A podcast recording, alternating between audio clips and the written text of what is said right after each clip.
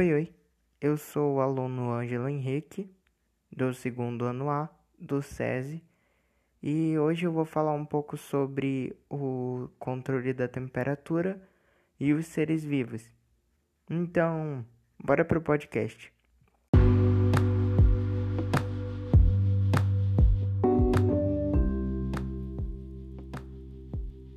Então, vamos dar início falando sobre temperatura, né? Já que a temperatura do corpo dos animais, ela é determinada por uma função que relaciona o calor que os animais perdem, o calor que os animais produzem e o calor que os animais conseguem conservar. Assim, nós chamamos esse processo de termorregulação, que é quando os animais mantêm uma temperatura dentro de uma faixa ideal ali, quando eles conseguem manter essa temperatura, para que eles possam fazer a manutenção dos seus processos biológicos.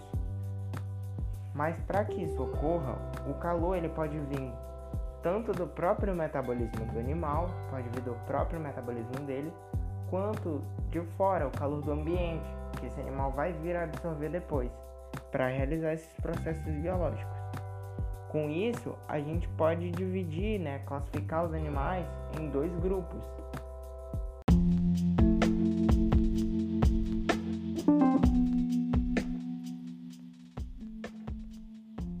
Como citado anteriormente, podemos classificar os animais em dois grupos: animais endotérmicos, como as aves e os mamíferos, mantêm sua temperatura corporal estável, independente das alterações ambientais, pois são capazes de gerar calor metabólico e conseguem controlar sua temperatura em torno de valores constantes, possibilitando que animais como os ursos polares, por exemplo, hibernem durante o inverno utilizando suas reservas energéticas, já que praticamente não se alimentam durante esse período já em humanos, valores abaixo de 35 graus são considerados hipotermia e ou acima de 35 de 38 graus hipertermia e estáveis em 35 graus Celsius.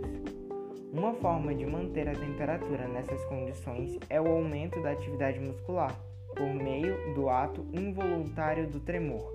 Ao tremer, esse ato libera energia em forma de calor, e quando a temperatura ambiental aumenta, também temos o aumento da atividade das glândulas sudoríparas, que eliminam o suor e este acaba por dissipar o calor no processo da evaporação. Ou seja, quando está muito frio, nós temos a tendência a tremer, e quando está muito quente, nós temos a tendência a suar, para que a gente possa estabilizar a nossa temperatura.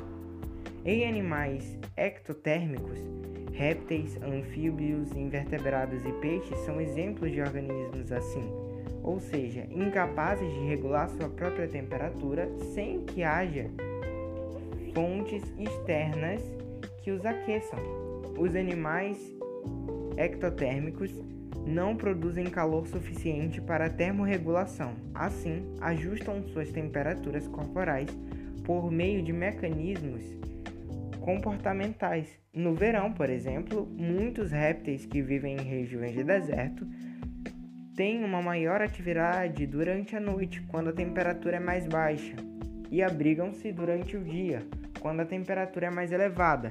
Muitos animais ectotérmicos também costumam expor-se ao sol em dias frios para aumentar a temperatura corporal. Tendo isso em mente, eu finalizo a minha apresentação. Agradeço de agora toda a atenção. Muito obrigado e adeus.